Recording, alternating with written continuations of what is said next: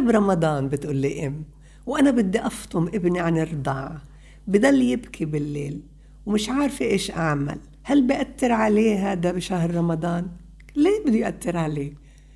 أنت بالليل بتقولي عنده مشكلة إنه بيقبلش الفطام وأنت بتكوني بدك تنامي بس إسا رمضان عندك السحور عندك الفاقة بالليل عندك السهر قاعدين تسهروا ولا نتفة بأثر عليه.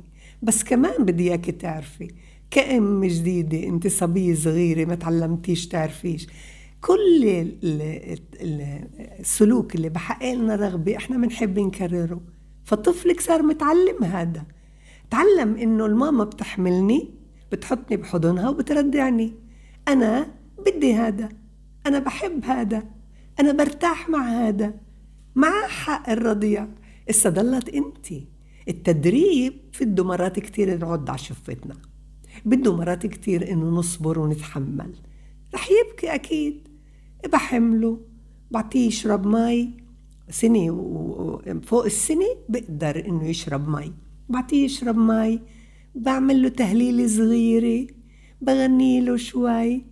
بقعد جنبه بحط إيدي هيك على صباحه بساعده على إنه ينام. أما ما بدخل عناصر خارجية اللي فيها إني أقنع نفسي إنه لا لا لا إسا إحنا رمضان لازم أضلني اردع لا لا. بعدين أنت صايمة يعني أنت صايمة بالنهار وبتأكلي بالليل. أنت بتأكلي. الرضاعة ما بتأثر على الولد على الرضيع. بس هو سنة وثلاثة أشهر خلص. لا الرضاعة ما بتفيده إسا. إسا لازم يبتدي يأكل أكل ويعبي بطنه ويشبع. فلما بنام شبعان وبعدين بتشربيه أهم إشي يشرب. المي مهمة أكتر من الغذاء حتى. يشرب بفيق بالليل بشربه كمان مرة مي بده يعيط. أكيد لأنه هذا السلوك كان يحقق له رغبة. إنه برضع وبعدين إذا بتقبليش بيعيط.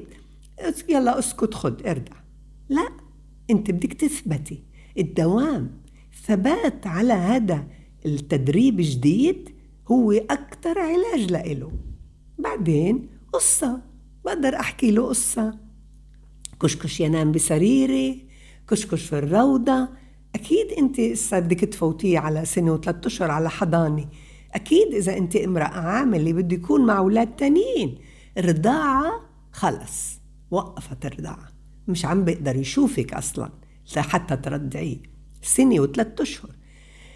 وبعدين مش لازم يعذبك ضميرك انت عم تعملي واجبك اللي مناسب صحيا وعاطفيا وجسمانيا لابنك بس بديش تنسي.